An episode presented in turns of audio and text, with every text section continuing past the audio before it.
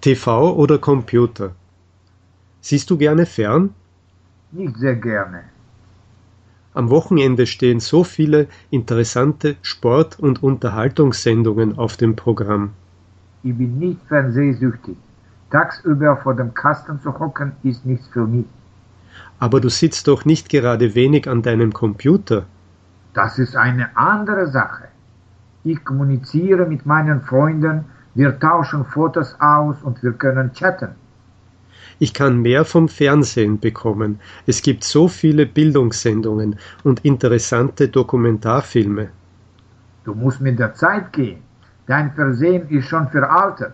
Das ist was für die Omas. Ich glaube, alles ist schlecht, wenn man es übertreibt.